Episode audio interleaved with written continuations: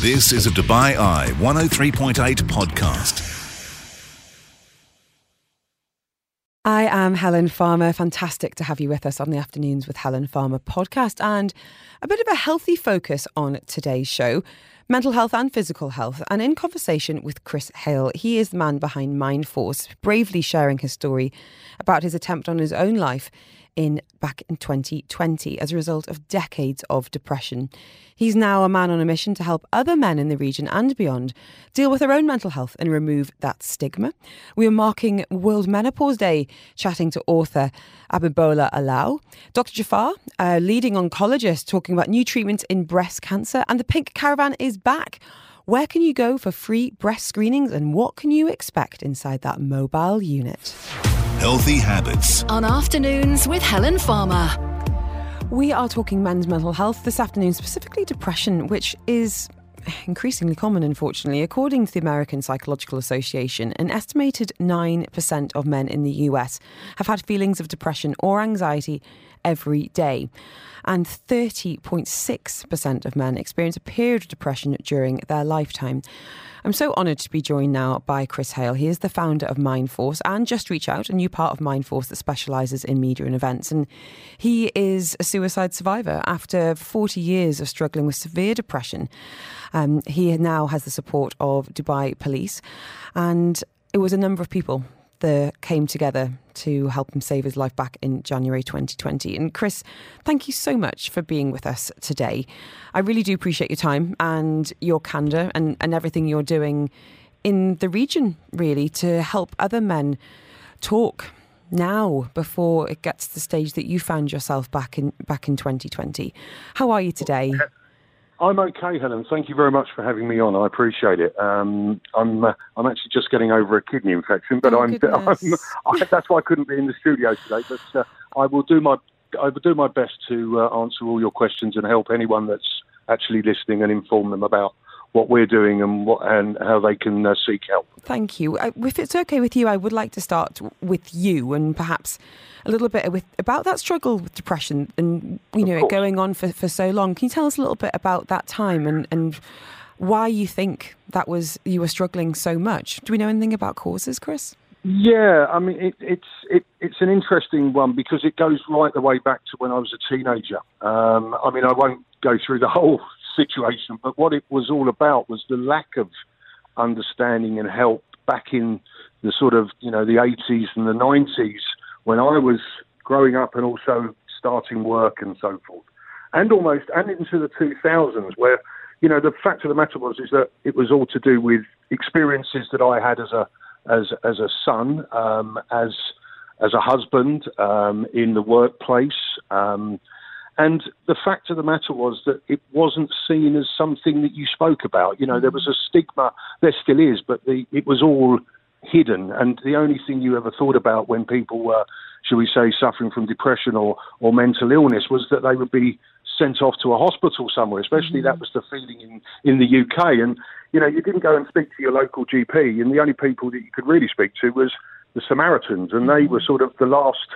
Uh, last hurrah, if you like, um, or perceived that. So that's where it sort of came up. And yeah, that's how, you know, through the years of growing up and, and, and getting used to things like death in the family and, and, and all these other things would, would cause me a lot of stress, and, and, and depression was slowly getting worse. And it was not knowing how to handle it, handling it. Especially when you're working and you're at a senior level mm-hmm. in a job, and you can't talk about it in the workplace because you're a man and you're a manager or whatever, but also the fact that you hid it well, and, and I hid it very well, you know, you with addiction, and uh, you know that was uh, that, that, that there was substance and drink, and, and but the thing is though, you almost become this actor. Mm-hmm. You mask. Yeah, uh, basically yes. I mean, you know, going coming back to the U K after what happened in twenty twenty, and you'll obviously ask me about twenty twenty and what happened, but. You know, people said to me, I, we didn't know. And I said, well, I didn't want you to know.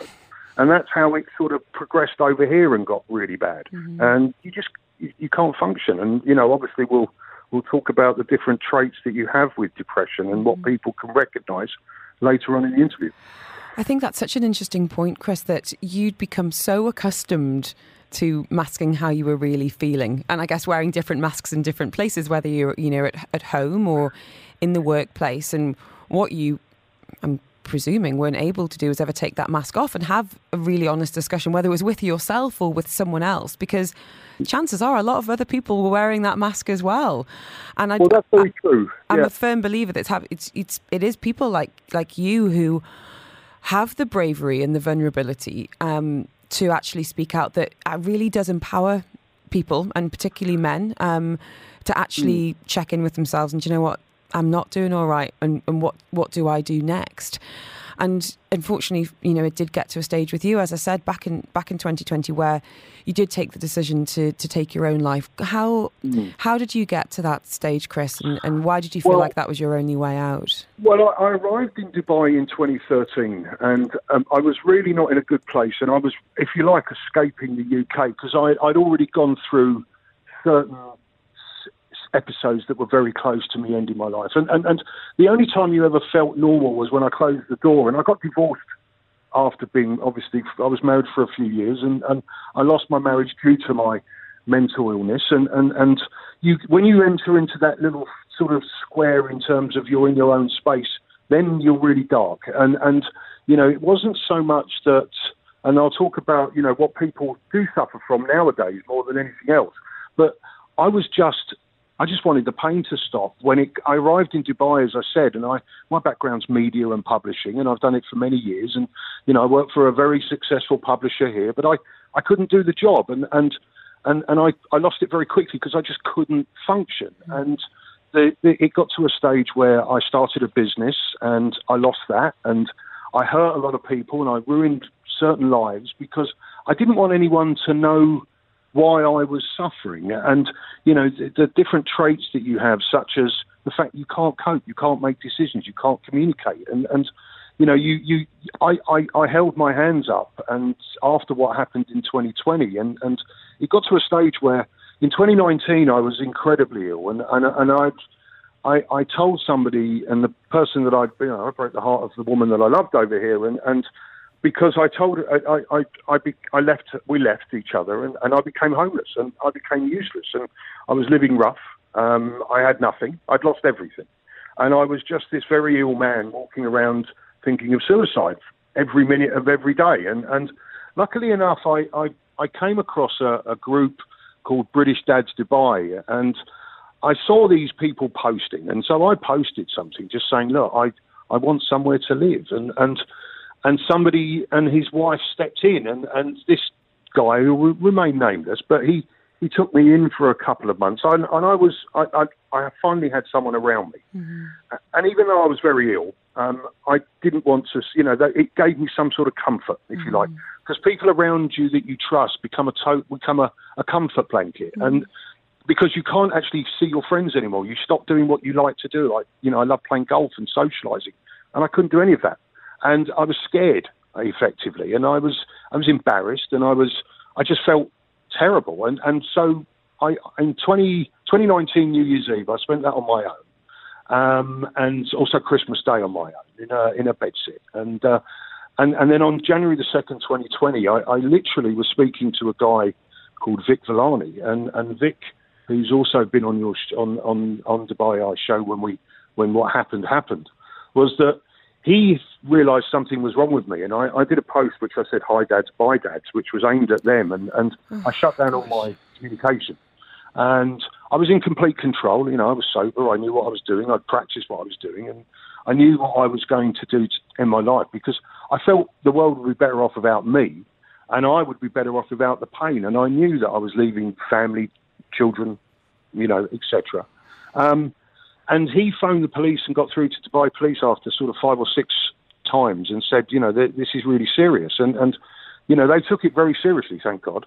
And, um, you know, they, they, they, they triangulated my phone and whatever. And I was at wow. this stage going through what I was going through. And, and something, you know, at the end of the day, the, the cry for help, which was hi dads, bye dads, was the fact that I wanted to be found, because no one wants to die. Mm-hmm. And, you know, I've, I, when we talk about what happens with the company Mindforce, is that people are sending us messages of, we want to do this, but that's a cry for help. And mm-hmm. so Luckily enough, they found me. They broke into the bedsit I was in, and I was non-responsive by all accounts, and I don't obviously know this. And they gave me C P R and brought me back. And, and you know, I, I ended up in a psychiatric hospital at uh, in uh, Rashid uh, Hospital, which was part of the D H A.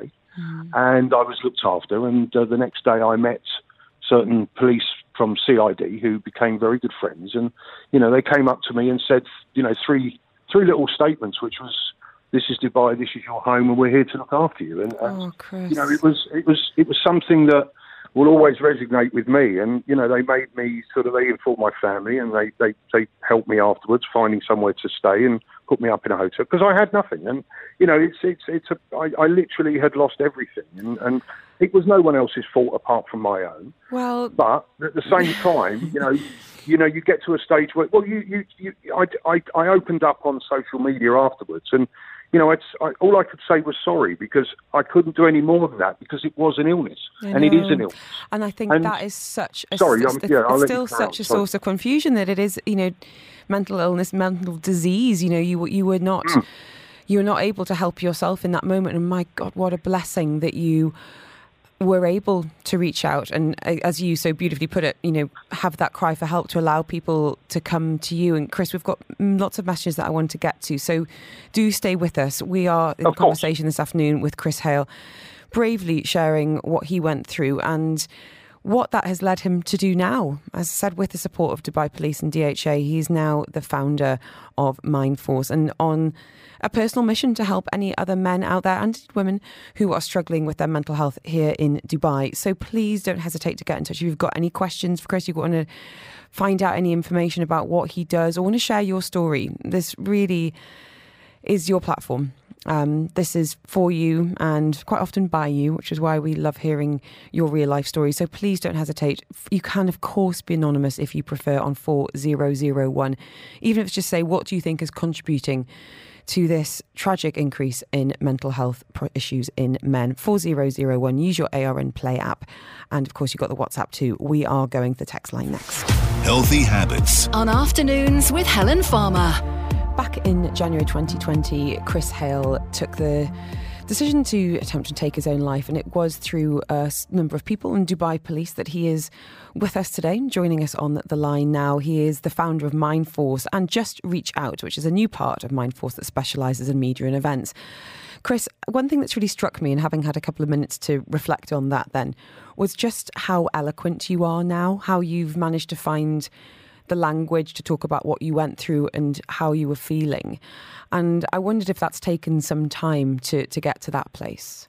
Um, it, it didn't actually. Well, it, it doesn't. It, it's got better because, mm. you know, I, straight away after what happened, I felt as though I had to open up, because I think I'd realised that for so many years I hadn't been honest with myself or with others. I hadn't been, you know, I hadn't reached out for, for help. And that's... Uh, You know, I, we have a hashtag uh, with within Mindforcers, which is Just Reach Out, because, you know, the, the whole process that I saw was that I hadn't done anything to help myself, and, and I was just progressively getting worse. Mm-hmm. Um, and, you know, it, it is all about spotting it as early as you can. And, and yeah, that's, you know, that's reason why I can talk openly about it, because I feel as though if people can understand or hear me talk about it, then they might be able to do the same. And, and, and that's what's happened. It's huge. Um, I just want to go to the text line. We've had some really wonderful messages and also questions as well for you, Chris. Laura saying, what a difficult story and so worrying to think about how many people feel the same way. All the love, Chris, and we need to learn to read the signs. Mansour saying, major causes of deterioration of mental health, I think, are not knowing the purpose of life, material lifestyle, excessive and unrestricted use of social media. And Ella's got a question saying, I have a depressed male friend who thinks that depression and anxiety is a, quote, woman's problem, and thus feels even worse about himself. Obviously, this is partly the depression talking, but would appreciate any groups or experts I can connect him with when he's ready. Do you feel like that's something that a lot of men might have a kind of misconception about, that they're not entitled to have these feelings? Um, yes, and it does have a lot to do with the environment that we're in. And, you know, the, the, the fact that there are three sort of main areas on the environmental side which really affect men and women, because, you know, there, there, there's, there's, and also children, and, and, and The the main one with the, with guys is is you know the financial side, because Absolutely. You're a, a husband, a, a, a bill payer, a, a, you know you you've you've got to be seen as that head of the family, if you like, and and and that's sort of very old school, but it is still relevant, and and and also over here, and and also work. You know, work is a big factor, um, and you know things like.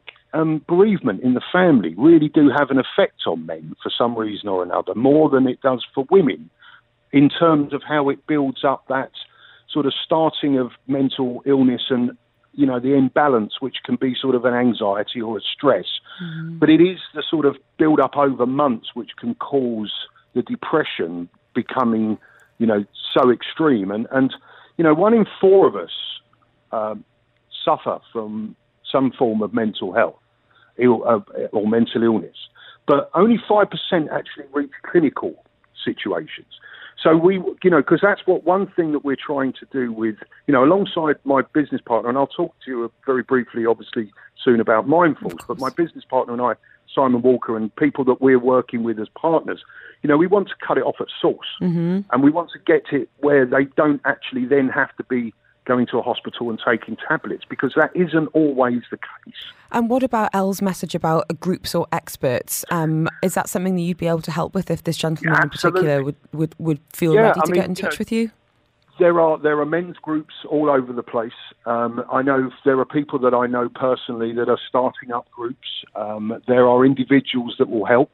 Um, there are there, in the workplace. There is uh, there are confidential opportunities if you have if you're working and have work insurance. You can get help straight away by mm-hmm. different means in that sense.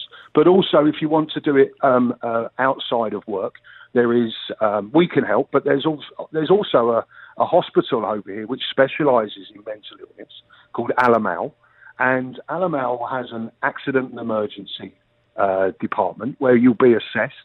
And you know, also what we can do is, if they talk to us at Mindforce, what we try to be is a facilitator. Mm-hmm. And what we try to do is, when we talk to people about addiction, which is Simon's main strength, and and and this side of depression, which is my main strength, is that we've both been through it, so we can actually uh, empathize with people pretty quickly and find them the right person. Because the big thing about anyone coming forward is they have to trust the person they're going to talk to, Absolutely. Who is ultimately going to help them. And, and that's a big, big factor. And, and, you know, I think when people have spoken to myself and, and Simon and other people in the past, because we've experienced it, mm-hmm. we have a, you know, we have a, a, a, a, a we're, we're being very honest with them, and they can take it from us that we're not, you know, we're not just listening or just looking at our watch while they talk. We're actually working out, almost like a, a job interview, if you like. We're working out who the right people will mm-hmm. be for them. Because it has we'll to be a match. I've I've been to therapy in the past and sat down in a room with someone and be like, I don't feel comfortable. I'm gonna I'm yeah. gonna pay seven hundred dirhams to say I'm fine, and I'm gonna find someone else. Um, Chris, I want to find out more about Mindforce. We're gonna be just exploring exactly um, what Chris Hale is offering there and and why. Um, and of course, going to your messages as well. Fadi saying, far too often I've heard people talking to young boys and saying stuff like, boys don't cry, don't act like such a girl. It seems to be seen as weak to talk about feelings. Plus, I guess it makes them appear vulnerable, which women are expected to be and men daren't be. It is messed up. Let us know how you are today. And if you do need help, please drop me a little line on four zero zero one. I'd be very happy to send over the details of Mindforce. Healthy Habits. On Afternoons with Helen Farmer. We've had a lot of messages, and thank you. Thank you for getting in touch with your thoughts, your questions, your concerns, because joining us live on the line is Chris Hale. Back in January twenty twenty, he tried to take his own life, and thanks to a group of people, um, a Facebook community, and of course the Dubai Police and D H A, where he was taken to Rashid Hospital. He is with us today and is on something of a mission to help other men who might find themselves, if not in that situation, but certainly unable to express how they feel about depression and other mental health issues. This is through Mindforce. And if you do want details of that um, organisation, please do reach out four zero zero one. I will send it to you with no judgment, no name needed. Um, Chris, it's really interesting to hear people's perspective on this, because I feel like we're getting... and I'm really happy about this, we're, we're getting people getting in touch who do need some help or are, are now in a, in a place where they can acknowledge that they need help. Um, often anonymously message here saying, I bottle up my emotions, pretend I'm happy and content. I even go as far as to joke uh, just to make it less obvious, but I'm starting to crack. Um, anonymous, please, I'm going to reply with um, with Chris's details. And we've also heard from um, someone who's calling themselves Annoyed and Anonymous, saying, my husband has recently been to the doctors about his mental health, and due to recent circumstances and instances, he's now opened up to me, and I believe him to have a mental health condition. The doctor has dismissed him, telling him he has a job, a relationship and a family, so he has no reason to have a mental health issue despite everything he told him. Why isn't there more training in this area and insurance to cover help? Oh, goodness, well, I'm just wanna, yeah. I want to know what clinic it is and go down and have me, a word. Where do you want me to start? Where do you want me to start? Chris, but is that, for, for a man to find the words to express how he's feeling, to reach out to a medical professional and to be answered with this ignorance, for want of a better word, you're up against it here, Sunshine. You're trying to undo an awful lot of societal work and, unfortunately, a lot of mistraining or complete lack of training. How do you feel upon hearing a message such as that? Well, a message like that is, is I would, is very unusual. And I'll say that honestly. Um, you know, the, the one thing that if I sort of go through about, you know, when, when we decided, when I, when I approached Dubai Police and, and said to them, like, I, I want to do something to help people, because I, I felt as though I had to give back. Mm-hmm. And, and, and also the fact that, you know, the, I just, I, I wanted to leave what I was going through and go back into media and just forget about whatever happened. But I kept getting dragged back in. And so um, with with Mindforce, um, it was initially, you know, it was an idea because mainly because of what I was going through and I had nothing. Now, one thing over here is that there are there are two sides to these, to, to, to depression and mental illness. And one is with people that don't have the full cover or aren't working or have are, are lost in the system, because, you know, there are people that, you know, are like that. And there are others that obviously are working and, and have insurance and have the cover. And we felt um, that it was, I, I the mo- more people that I met, the people that I that were reaching out were people that had nothing. And so we wanted to sort of come up with an idea of of, of addressing the fact that, you know, the U A E leadership after COVID started addressing um, mental health and addiction. COVID had a massive pull in this because obviously people's lives were turned upside down. You know, parents had to become teachers, kids couldn't go to school, people lost their jobs, and everything changed. And, and it, there was no, no one was sort of being picked on. Everyone had to deal with it. Mm-hmm. And, you know, if you notice from, I know, well, I have noticed that before what happened to me to after COVID, the amount of people and medical uh, practices and hospitals, individuals, groups that have come come out of the, not out of the woodwork as such, but have started up because they probably dealing with it themselves, That's but right. are really wanting to make a difference. And, and we wanted to, with Mindforce, is to be at the forefront of facilitating this important social change, if you like. And what we wanted to be was the glue um between individuals and the mental and mental health and addiction practitioners in the U A E. And an accessible one as well. Right, I think a lot of people really struggle with the, I'm going to go and see a doctor. Oh, I'm yeah. going to go and see a therapist. And it feels like this kind of scary, unknown thing that other people do, even though so many more people should feel comfortable doing that. I just want to go to the phone line here. Um, yes, of course. Chris, we got a message here um, from A B talking about depression during COVID when his business mm. suffered. Depression is not easy. There's a lot of stigma around it. The stigma itself is a pressure.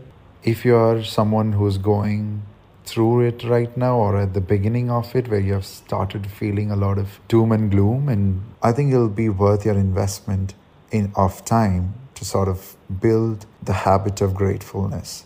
It really helped me during my depression, where I was extremely grateful just being alive in this planet. I love this practice of... of, of gratitude and gratefulness. Chris, can I ask you now, what do you do to look after yourself and your mental health? And I presume Mindforce is actually helping you as it helps other people as well. Well, yes. Um, yeah, I mean, I got really carried away with the whole sort of what do I need to do to help out during twenty twenty while COVID was on, while everyone was really sort of not really knowing what to do. I felt as though I was getting my life back. And and sort of twenty-one, I really felt that I hadn't actually done anything to get myself better. So, you know, I saw some people, and I still speak to people, and, and that's doctors and individuals that are trained in, in helping you. And, and again, you know, when I was talking about it earlier, about the fact that you have to trust these people to open up. And, and you know, the one thing is, is I I found that health and fitness really helped me. And, you know, the one thing is, you know, I can't I can't do as much sport as I want to do now that I'm much older, but I like to walk. I like to get my body and mind in, in tune. Mm-hmm. Um, you know, I, I, I meditate.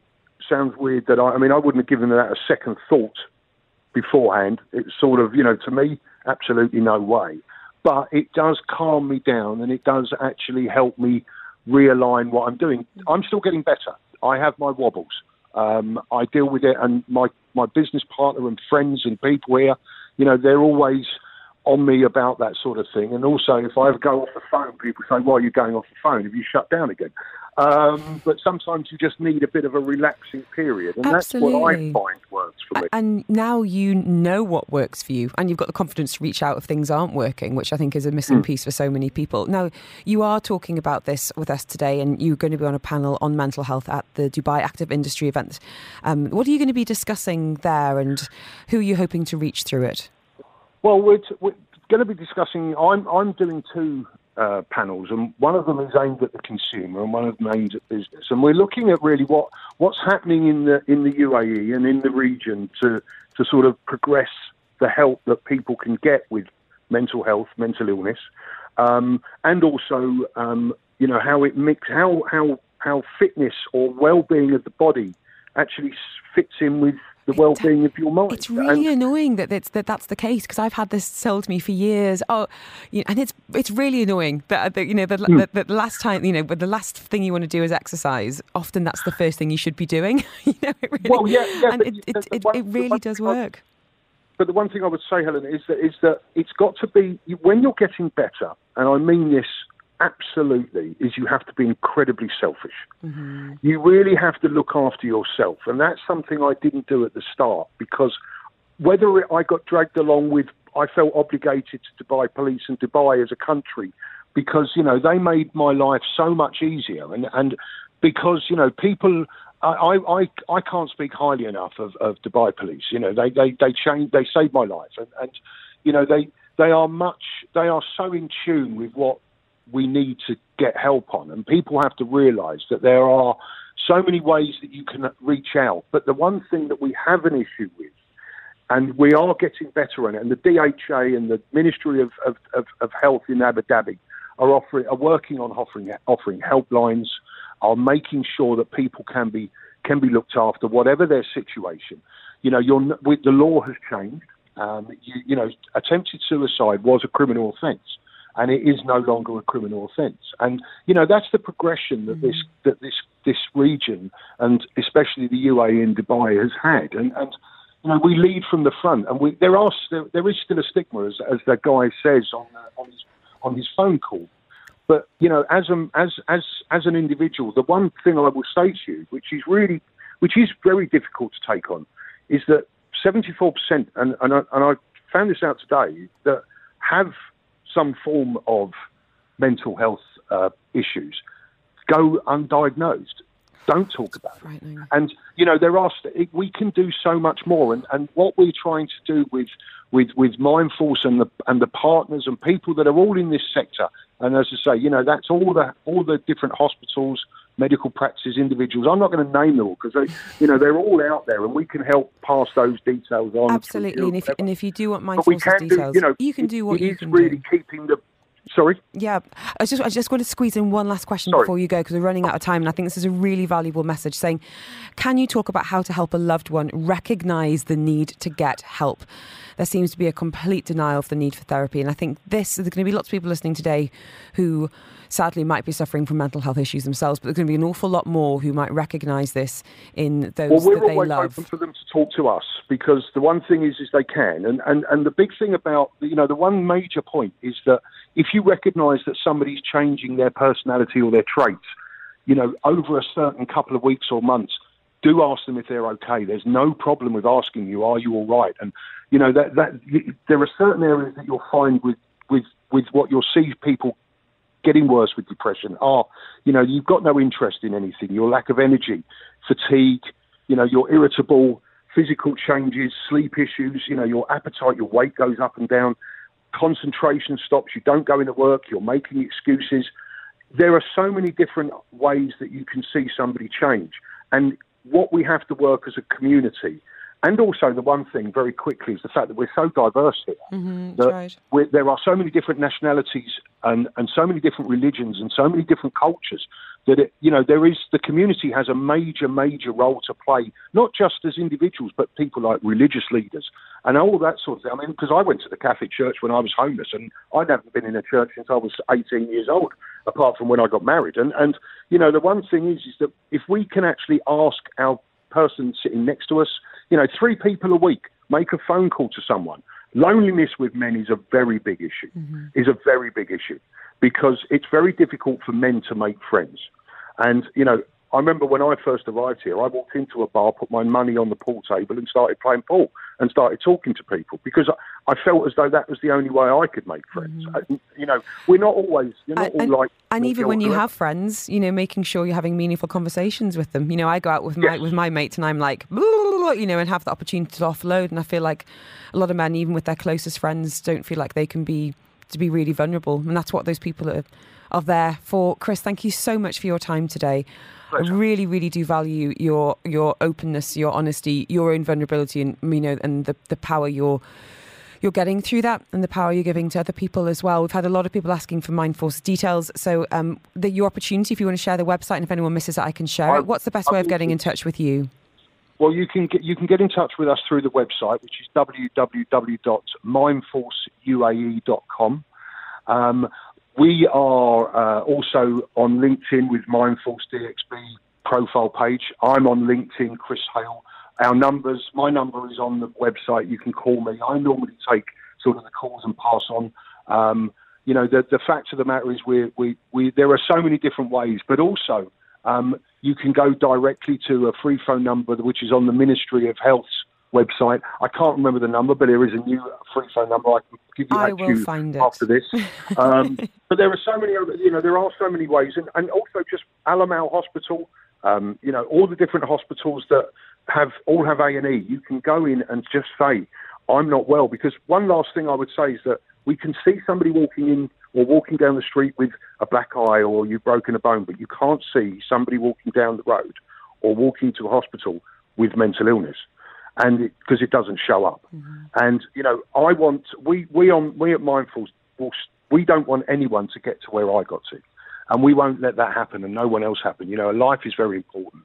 And the one thing is that this government, the country, radio, you've got a lot to do with it, media, and that's why we're opening other areas.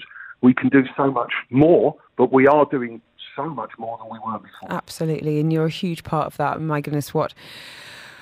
What a powerful thing you've done over the last couple of years, and what a blessing you're with us today. Chris Hale, thank, well, thank you, you so, I, so you know, much. Really do appreciate much, it. Take the time. And uh, if you do want Chris's details, don't hesitate to get in touch with me direct on four zero zero one.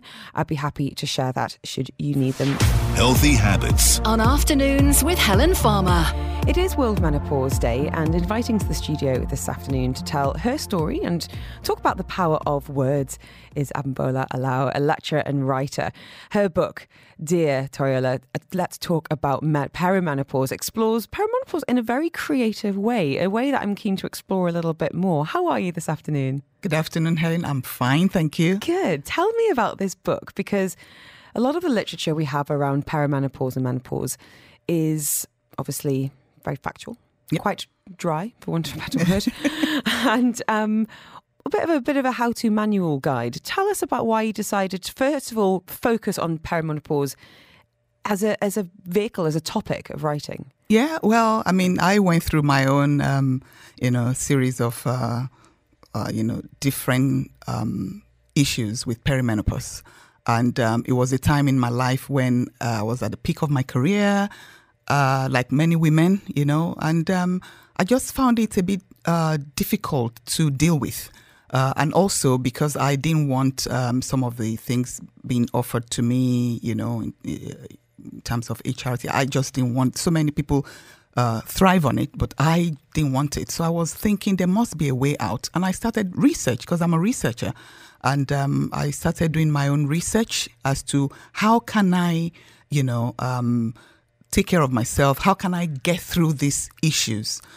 And um, there were so many books that I found, so many books. And you've just nailed it when you said, you know, some of those books. I'm not knocking, you know, the authors who spend their entire life writing about these things. But I just felt an average woman out there who wants to know how to take care of herself during this period maybe would want something a bit, you know, um, personal, yes, interesting. Yes. And so I, I decided to publish my journal. Wow. The, the, the, the book actually is, um, you know, consists of the different things I went, because I, you know, I teach creative writing. On the first day of class, I tell my students, keep a journal. And so I do keep journals. Me too. Yeah. Isn't that, it's that Oscar Wilde quote, yeah, you know, keep a diary and one day it will keep you. Exactly. That was it. And I kept a journal. But then how do you publish your journal? I mean, there's uh, a field called autoethnography. If you want to publish Uh, th- something like that, it will involve other people. Mm-hmm. Therefore, I looked for uh, a way to, you know, kind of write what I know without getting into trouble about, you know, other people. So I decided to use the epistolary style, which is... I've never heard this word before. Well, it's um, a form of writing that uses letters. So there are many epistolary uh, books that we have out there. They're fictional books. Mm-hmm. So I, I was looking at it and thinking, how do I do this? So I created two women. One was living in England. One was living in Af- uh, somewhere in Africa. And um, they were communicating. But within those letters, you will know what is perimenopause and how can you just get yourself uh, balanced, get mm-hmm. your body, you know, into homeostasis. I think we heard so much about, you know, the data and the studies and the yeah. numbers. And I think, you know, sometimes that can be incredibly powerful because it makes yeah. you understand, you know, we think about, you know, women lost to the workforce because of because exactly. of perimenopause. Yes. When we think about, um, I mean, my goodness, you know, symptoms and all really valuable, useful information. But I feel like we often lose the human aspect yes. of that. And that to me is what I, and I was the same with pregnancy, all that kind of what to expect when you're expecting. Mm. I hated it, which is why I started following people on social media and hearing, you know, people through their own lens about what they were going through, because yeah. it felt much more relatable. It's actually why I started writing myself about parenthood, because I, I think a lot of writers, it was how I started to make sense of it in my own thoughts. Yes, you know, I, I write now to. Sometimes it's private and is never shared. Sometimes it go on Instagram. Sometimes it's an article. Mm. But that's how I make sense of what's going on in, in my head. And did you find it very useful? Oh yes. I found it very useful because when you keep a journal, you're not writing for publishing, you're not writing for anybody. You're talking about what's happened today and how did I, you know, manage to do this and that. Mm. So it's very powerful. And it helps because when I was writing the book, I don't think I would have, you know, I, I don't think I would have had the uh, opportunity to tell the full story if I didn't keep a journal. Because I went through the journal, I'm thinking to myself, did I really go through this? That's because brain fog is real. Seriously. You can't just rely on your memory. I was pulling these things out of the book. And it's it, it was delightful to for me to know that, oh, I went through this and I came out of it. And that's the hope that I'm, you know, I, I want people to read that book and have the hope that whatever it is they're going through, they will come out of it. Mm-hmm, mm-hmm. And that's that that was the hope. Other people's stories gave me hope when I was searching. Well, it's it's interesting that you you talk about sharing, you know, your journals in this letter style, because one of the books I'm reading right now is about Um, it's called Quilt on Fire, The Messy Magic of Midlife. And it's written by an author called Christy Watson.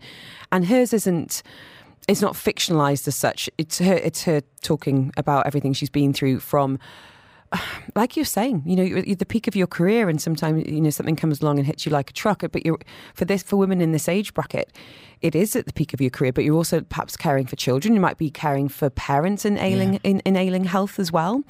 Um, she was talking about everything from, you know, libido to to brain fog, to being single in her forties and fifties, but so funny. Mm. And that's what that's kind of what I've really connected with. It's yes. it's the human side. Exactly. Now, I want to find out more a little bit about the research that you did. And if you do have any questions, do get in touch. Abimbola Alao is with us, lecturer and writer. Her book, Dear Toriola, Let's Talk About Perimenopause, is out now. Um, and we'd love to hear your stories too. Healthy Habits. On Afternoons with Helen Farmer. Meeting the author now, and the book is called Dear Toriola, Let's Talk About Perimenopause. And it is a narrative of two women's battles around the problems associated with perimenopause and how one woman overcame them to be healed, happy and healthy. It's based on one woman's diaries, in fact, and she's in the studio now. Abimbola Alao is a lecturer and writer. And I'm, I, I hope you don't mind sharing. I mean, you have you have published it, so I hope you don't mind asking about what you went through, because I feel like there's a huge amount of power in hearing people's stories and also what helped them when it comes to all sorts of different uh, medical stages and conditions. But, you know, putting perimenopause well and truly in the spotlight today. Can you explain how old you were and some of the things you experienced? When it started for me, I was in my early forties, and it was just the, um, you know, continuous battle with um, hot flushes and um, different times of the day. It wasn't just um, night or even, it, it just, you know, it would look like somebody just bathed me with, with water. Really? And it would be dripping. And um, insomnia was the one I couldn't cope with. In fact, at some point I left work. I had to, because I get into work and I'm like a zombie, just nodding off and yawning, you know. Um, it, it was bad. And um, then he graduated to, you know, just tiredness and then um, arthritis. Oh, gosh, to throw a bit of arthritis in the mix, really? Yeah, that was thrown in the mix. And one by one, I, I'm, I'm a fighter, you know. I, I'm, I drum, I, I, I'm a drum, I drum djembe when I do storytelling. And I'm thinking, how on earth do, how do you drum when you when you have arthritis? It was... So I said, I'm not having this. It was that determination to, to just rise up and say to my body, you, you're not the one ruling me. I, I'm, I, you're, it's almost like a horse and a rider thing, you know. I'm the rider, you're not. Oh, I, I had to look for ways out of these issues, and I found them. You researched for years and years yes, and tried lots of different years. things. Tell yeah. us about what worked and also what didn't work. As you alluded to earlier, you know, yeah. H R T is incredibly successful for some yes. and doesn't suit others or isn't a preference yeah. of others. So yeah. what, what things did, did you find that resonated and worked? I think for me, uh, going back to my roots, just embracing my, uh, my, my faith, that was where it started for me. I just um, knew that the human being is not just this body you see. And um, being positive that it will get better. You see, when I woke in those days, when I was going through these issues, I'll wake up. It's almost like you're waking up to worship your symptoms. You know, I keep saying, this is what I have. This is how I feel. And the body doesn't know the difference between true or false. It just gives me what I was saying. Mm-hmm. So I thought, no, no, no, no, no. You know, so I, I prayed a lot, and I began to look for, um, you know, just holistic ways, you know, um, in the morning I'll do oil pulling. Uh, in, in during the day, I, I went um, to look for, you know, herbs, and um, I'll make smoothies, just, um, you know, tackling that um, issue of toxicity. Because in, in that book, I mentioned it as well. Uh, you have internal toxins and you have external toxins. With the internal toxins, it's just the mind and the fear. And I had, I found a way of, you know, just letting that go. And I found the body, my body was responding it to followed. the positive things that, that I was feeding it with, so that it is now open. Mm. That's why, you know, sometimes people will say, but I've tried eating carrot, I've tried this, it's not working. For me, I think when we allow the body to, to open up to positive thoughts, it, it will then open up to holistic things we're feeding it with. So those things really helped me. I was juicing, you know, just juicing raw things like celery. Mm-hmm. Uh, I was doing that. And um, it started working for me because I was open to allow it to I, work. I'm certainly not drawing any comparisons between the perimenopause and cancer, but when my dad was diagnosed with cancer, he did an awful lot of the things you're talking about. Mm. A lot of visualization, a lot of positive thought. And this is a man, we were just talking about being from the Northeast. This is a man who is like, at that point, late sixties, yeah. northeastern, you know, post-war generation. Mm. And he was doing exactly that, doing his research. But I think that mindset was so crucial in yes. how he tackled the treatment he was going through, but also kind of the recovery and getting up every day, being like, I'm in charge here. Yes. Feeling empowered that there are yeah. some things you can't control, but there are certainly some things that, that you can. Yes, I was I was studying, I mean, being a researcher, I think it was a bit easy for me to look at, uh, you know, latest research in uh, about mind and the brain.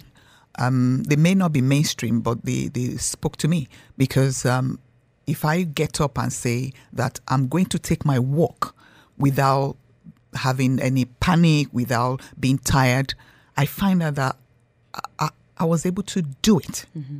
So there, there's power in what we create in our minds. And the story and, we tell ourselves. And the story we tell ourselves. And being a storyteller, I, I think um, it, it, I found it easy as well to create those images. Before I sleep, I put the images I want in my mind. Mm-hmm. And I'll wake up to find out that it's actually how it is. And because I was doing that, I was also able to find more things that was helpful. You know, it's almost like when the student is ready, the teacher appears. So it becomes the self-fulfilling prophecy of yes. it. And how wonderful Thank is you. That?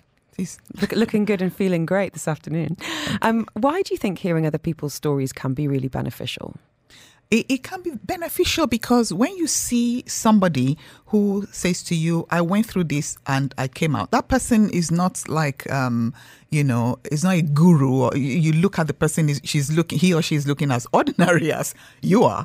Then you think, well, if they can do it, maybe if I also try it, maybe it'll work for me. Mm-hmm. So stories are powerful because they help us to create what I call hope. Hope is just what we need in this world we live in today. It makes you feel seen as well. Yes. We were speaking earlier to Chris Hale, who is a, now a mental health advocate. He tried to take his own life back in January twenty twenty and is now so kind of bravely and vulnerably telling his story. Mm. And, you know, the messages we were having from other men and indeed women in the region just saying, thank you for sharing this. Because it does take a certain type of person to stick their head up above the parapet and say, I don't mind feeling vulnerable or yeah. a bit embarrassed for the good, I mean, in, in your case as a writer, yeah. of your own mental health, your own way of working through things, but also as a way of connecting with other people and and helping them. And for anyone that is in the in the in the trenches now with perimenopause, what would you, what would you say to them in terms of, I guess, trying certain things that did work for you, but also that mindset that people can have some control over? I would say try to get your body back to, uh, you know, to, to homeostasis. It's very crucial. If, for example, you have a woman who is having, um, you know, hot flushes several times, try to deal with that.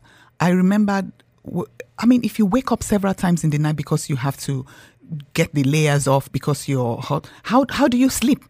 Oh, it's so it, it's automatic for insomnia to set in. So if, if you find something to do to deal with certain issues, things like, um, you know, apple cider vinegar, I found it helpful mm-hmm. with hot flushes. You know, I, it, it helped to calm things down. And find people who work holistically, who can tell you, look, this is what you can do. Um, take these herbs, walk.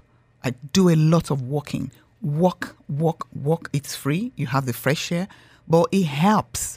If you can also cut off certain things. You see, the, the, the issue with the human body is that we're not all the same. No, For some right. people, it's sugar.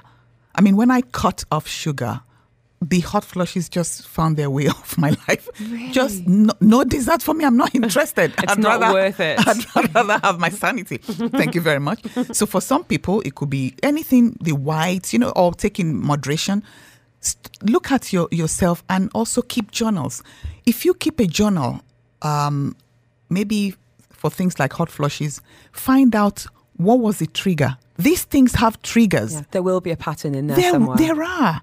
I found that when when when the hot flushes come, if you're keeping a journal, find out, was it somebody who made you angry?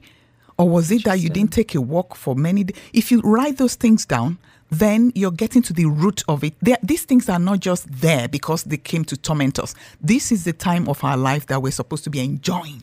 Absolutely life. Right. Absolutely. And I feel like that mindset is so, is so, so crucial. And there's, you know, you get to your forties and fifties. Unfortunately, you know, men get distinguished and women get diminished. And that's, that shouldn't be the case, because there are some incredible stories out there to be told. I'm so glad you are sharing yours. Tell us a little bit about how we can get hold of that book if we want to connect with your characters and learn more about your story as well. Yes, um, on Amazon, it's there. You can do an instant download as an ebook, or you can get the paperback if you're like me and you love just, you know, leafing through the pages. So uh, it's on Amazon. It's easy to get. And um, I hope people are blessed by it. Thank you. It is called Dear Toriola, and uh, you need to look for the author, Abimbola Alao. If you want details of that book, send me a message and I'd be very happy to forward that on to you. Thank you so much. I know it's weird to say Happy World Menopause Day, but I feel we haven't got greetings cards, but we do have a fantastic book and certainly lots to talk about. Thank you so much. Really do appreciate your time. Thank you very much, Helen. Healthy Habits on Afternoons with Helen Farmer.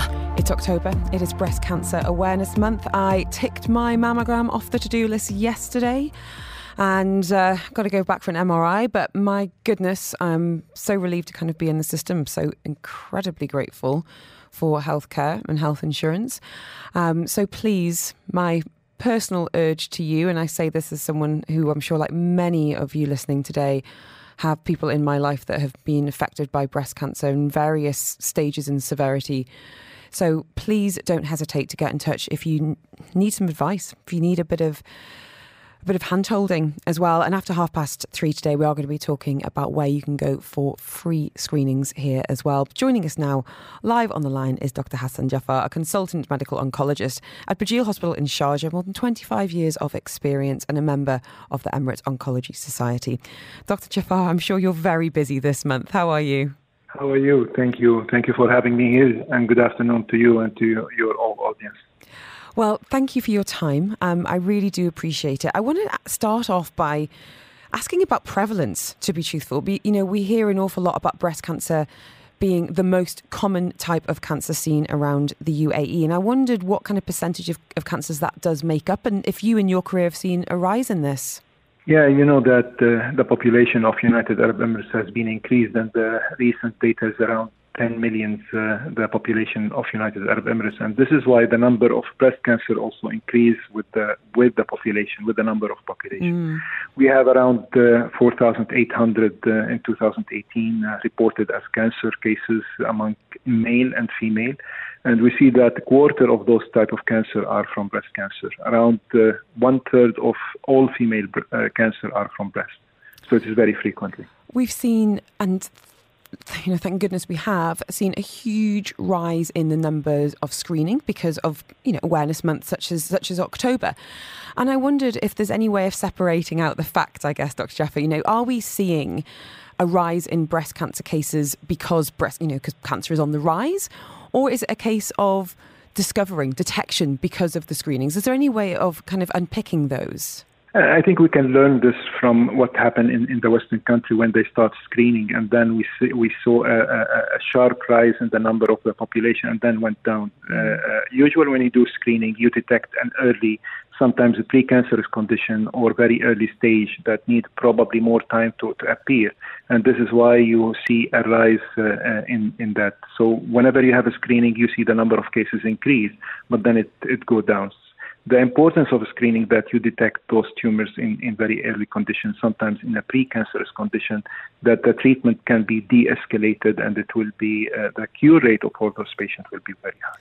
Now, we're talking about, you know, when we hear it time and time again, and I hope we're not saying it so much that it loses meaning and impact, but early detection saves lives. Can you explain that from an oncology point of view in terms of the interventions that you can do as a doctor and, you know, just the impact it can have on the, the depth of treatment, the length of treatment, and of course survival rates as well? Yeah, I think the early detection is, is very important because it impacts the survival of, of those patients. Usually when you detect uh, a precancerous condition, this is a precancerous before changing the behavior of the tumor and having the full uh, uh, uh, features of cancer, the cure rate is, is almost one hundred percent. But if you leave this to change into cancer, then other modality of treatment has to be involved, sometimes hormonal and chemotherapy, while precancerous is only surgery, and plus minus radiation depend on the type of surgery. While if you have a cancerous condition and you detect it again in early stage, like stage one, before you feel it or before it causes symptoms, also the cure rate, it can reach sometimes between ninety to ninety-five percent. Uh, while if this uh, uh, left till you feel it or causing symptoms like skin changes or nipple retraction or other symptoms, uh, then uh, depend on the stage of that disease, mm-hmm. the, the survival, it, it, it, it goes down. Uh, and, and on the other hand, you have to have probably escalate the treatment that need probably more aggressive treatment, more toxicity in order to compensate for the later stage that you discover the tumor. And if you left it to stage four, then uh, cure from that disease is not, but then you treat it like a chronic disease and the patient has to be on some kind of treatment for his uh, for her life. Uh, Doctor Jafar, we're going to keep you with us. I want to find out about exactly that treatment options. You know, what are um, available? What products are available to us here in the U A E? And I'd love to hear some of the stories as well. We're also going to be hearing from one caller who's been in touch, Jonathan, who's been through breast cancer himself. That's coming up next. Healthy Habits on Afternoons with Helen Farmer. Now that we're joined by one of the leading oncologists in the region, Doctor Hassan Jafar is consultant medical oncologist at Burjeel Hospital in Sharjah with more than twenty-five years of experience, also a member of the Emirates Oncology Society. So if you've got any questions for him, and they can, of course, be anonymous if you prefer, do reach out. It is zero four eight seven one five five zero zero. Uh, that is the WhatsApp. You've got the A R N Play app and four zero zero one. We're also very much able to take your calls too. And Doctor Jafar, we heard um, Jonathan just got in touch earlier. So my question is, as you know, one of the few men who have um, had breast cancer and have gone through a double mastectomy, I'm finding it very difficult to rebuild the uh, the muscle underneath. Um, I find that the more that I exercise, the muscle doesn't still grow, but the scar tissue seems to just protrude even more. So I'm wondering if there's, you know, any kind of information or advice that you can give on, on rebuilding after a double mastectomy, um, especially for a male, which is very different to a woman. Thank you, Jonathan, for getting in touch and highlighting something that I think is often overlooked, that absolutely men can get breast cancer too. Um, Doctor Jafar, have you heard of um, anyone else struggling with this issue, same as Jonathan? Yeah, just um, we know that uh, male breast cancer, uh, one for each hundred uh, female breast cancer. So we see uh, uh, male breast cancer, but it is much less frequently than female. And usually when surgery done, uh, we re- usually remove the breast tissue. We don't go and excise the muscles unless unless the disease is locally advanced, invading the muscles. So then you have to shave the tumor and go down to remove and get uh, a negative margin in order to remove the tumor one hundred percent. So this may leave uh, some disfigurement, but always there is a, a reconstruction s- surgeries that can uh, uh, uh, reconstruct the area, and we do it for female as we do it for male. For usually for male is much less frequently because not all all, all uh, patients we go down to the muscles. So if it's happened, sometimes they go and uh, uh, reshape it, uh, taking uh, muscles from the back, uh, shifting it to the anterior leg to to rebuild and reshape the area there. We've also been in touch in the past, and Jonathan, I'll send you her details, of a fantastic physiotherapist who deals specifically with breast cancer um, sufferers and survivors, um, because exactly that, thinking about muscle tension, about the way your body is, you know, growing and recovering following surgery. So I will find her details for you, Jonathan, and send it over, because I think this is something that is actually really very commonly overlooked. You know, you think you, you have your operation, the tumour is gone, um, but actually you've got so much more in the, in the road to recovery until yeah. in terms of full mobility and, and function of the body. So, um, Jonathan, I will find I that think- for you. Adding to this uh, as well, sometimes they receive radiotherapy if it's locally diseased, and this will affect also the elasticity of the muscles and need time to be uh, more softer. So it will mm-hmm. be hard. So this need more physiotherapy and uh, time in order to reshape. And I've also just thought of a fantastic expert who we've spoken to on the show, and I can't remember her name, but I will look in my diary, who does a lot with scar scar tissue release, um, which whether it is you know mastectomy or uh, you know my goodness, like all sorts of things, you know, C-section scars, or if you've had an injury, a lot of work that can be done with working with that scar and the scar tissue. Can I talk to you about treatment, um, Doctor Jafar? You know, we've seen a huge, thank goodness, um, advancement um, in the technologies, the medicines um, that are available to breast cancer um, sufferers. Can you tell us a little bit about the latest that perhaps we we shouldn't be, should be knowing about, especially here in the in the, you know, the U A E? Yeah, I mean, there are a lot of improvement in the management of breast cancer. We used to use breast cancer as one disease uh, entity. Nowadays, uh, we dissect this uh, disease into three main different uh, uh, entity: those with H E R two positive, those with hormonal positive, mm-hmm. or those with triple negative. And the approach of this is completely different. So we are treating breast cancer as a group of diseases uh, nowadays. And each drug, sometimes it may be suitable for a few patients, not all the patients. So this is why sometimes uh, people, they announce about certain drugs, but it may not be useful for all patients. There are certain indications, depend on the feature of the tumor. So whenever we take a biopsy, we take the full features of the cancer, and this is why we try to tailor the treatment according to that uh, uh, uh, patients. So sometimes you see like five patients and treat every patient is treated differently than the others. And this is why sometimes you have to discuss and explain to the patient uh, properly why they are taking this medication uh, and not other medication. So there are a lot of uh, uh, drugs which is probably now, uh, uh, apart from the chemotherapy, which we use chemotherapy nowadays, more uh, targeted treatments like in the immunotherapy or certain uh, drug conjugate that go to the tumor directly according to a certain marker on that uh, disease. Uh, uh, there are anti-H E R two treatment. There are a lot of improvement in, in the efficacy of that treatment and the control of this. Addition of the hormonal therapy, there are many modality of hormonal treatment, and those for stage four disease, they have even uh, boosted this with another like C D K four six inhibitors, which also impacted on the survival of those patients. So there are a lot of modality of treatment, a lot of medications uh, uh, coming every day, and this improve uh, the survival of those patients. And usually with the new medication uh, uh, early, Uh, they started with the metastatic disease, and whenever we have gained enough information about this, we move in, we move them into the early disease where we can cure uh, patients. Many of these new modality of treatment has been moved to the early disease in order to improve the survival of those patients. But usually the new medication, most of the time coming for the metastatic before we have enough data and research to move it early.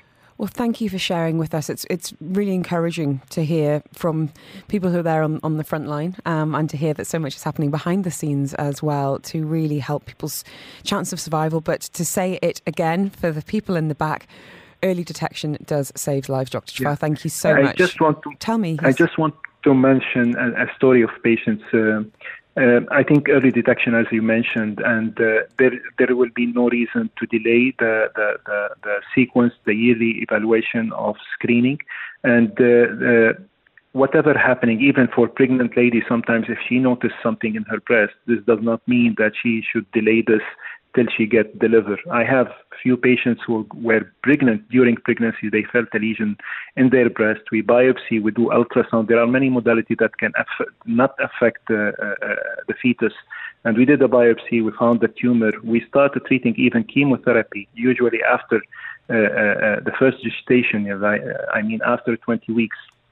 Of gestation, uh, you can give whatever type of chemotherapy. And then she delivered and she received the treatment. When she finished the treatment, uh, her kids was uh, uh, child that was one year uh, wow. of age, and she's cured, and she's uh, supporting all the other patients trying to do the early detection, and uh, also to seek the medical advice at any time. So you should not delay it for any reason, whether she's pregnant, she's sick, she's busy with other people, I think uh, early detection and seeking medical advice are very important in cancer patients. Well said indeed. Thank you so, so much, sir. Really do appreciate your time, especially during such a busy month. Now get back and help save some lives. Doctor Jafar speaking to us from Burjeel Hospital. Healthy Habits on Afternoons with Helen Farmer. We have just been in conversation there with leading oncologist Doctor Hassan Jafar um, and talking about the importance of early detection. And I know we keep talking about it, and it's because it is for very good reason. It does save lives. And I went for my screening yesterday, um, went to King's College Hospital in Dubai.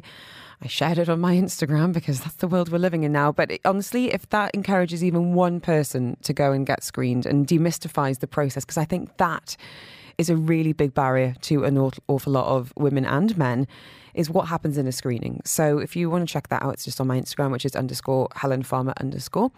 Um, and now we're giving you the chance to understand a little bit more about what does happen in a screening, but crucially, the great work that Pink Caravan is doing to offer free screenings across the U A E. Hannah Gottby joining us now from Pink Caravan's mobile clinic, mammog- mammography. I hope I'm saying that right. Technologist. Hannah, how are you?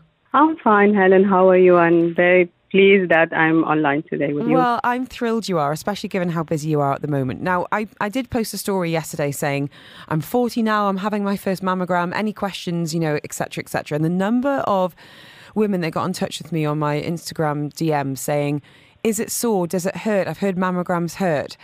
And I, that that's that, I think, is a really big fear for a lot of people, a real fear. And I can only speak to my experience, um, and I didn't find it painful. I've had two children. I parent two children. I know pain, um, but I, for me, yes, discomfort, a bit of a bit of squeezing and manipulation, but uh, but certainly not painful. Is that something that a lot of people come to you worried about as well?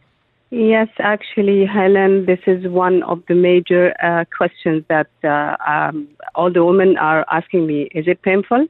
I'm just uh, trying to explain for her what's exactly going to happen during the examination, and I'm explaining why we are putting this compression. Actually, this compression, it will spread out the tissues and the doctor can see the images more clear. So um, we might all know that um, the breast is just uh, have a very heavy tissues that build one above the other. Mm-hmm. So with the compression, we need to spread out these tissues so if there is, uh, God forbid, anything bad, it will just come up and it will be uh, very clear for the doctor to uh, demonstrate. Well explained. Thank you. And I, I think the other barrier for a lot of women and indeed men, we just heard from Jonathan who had a double mastectomy, um, is the embarrassment factor. And I know um, I know it's not anyone's dream to, you know, whip your top off in front of a stranger. Maybe it is your dream. If it is, good for you. Uh, but, you know, this is something that you do day in, day out. You have quite literally seen it all. And no embarrassment on your part, I'm guessing, Hannah. For sure. No embarrassment at all.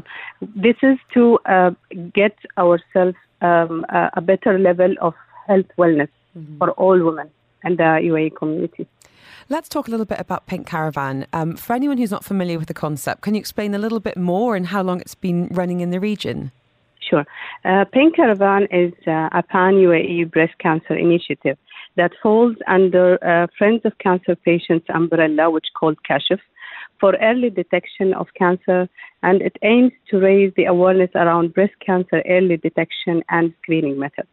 Actually, the, this initiative uh, is under patronage of uh, Her Highness Sheikha Jawahir bin Mohammed al-Qasimi, and it was launched in two thousand eleven.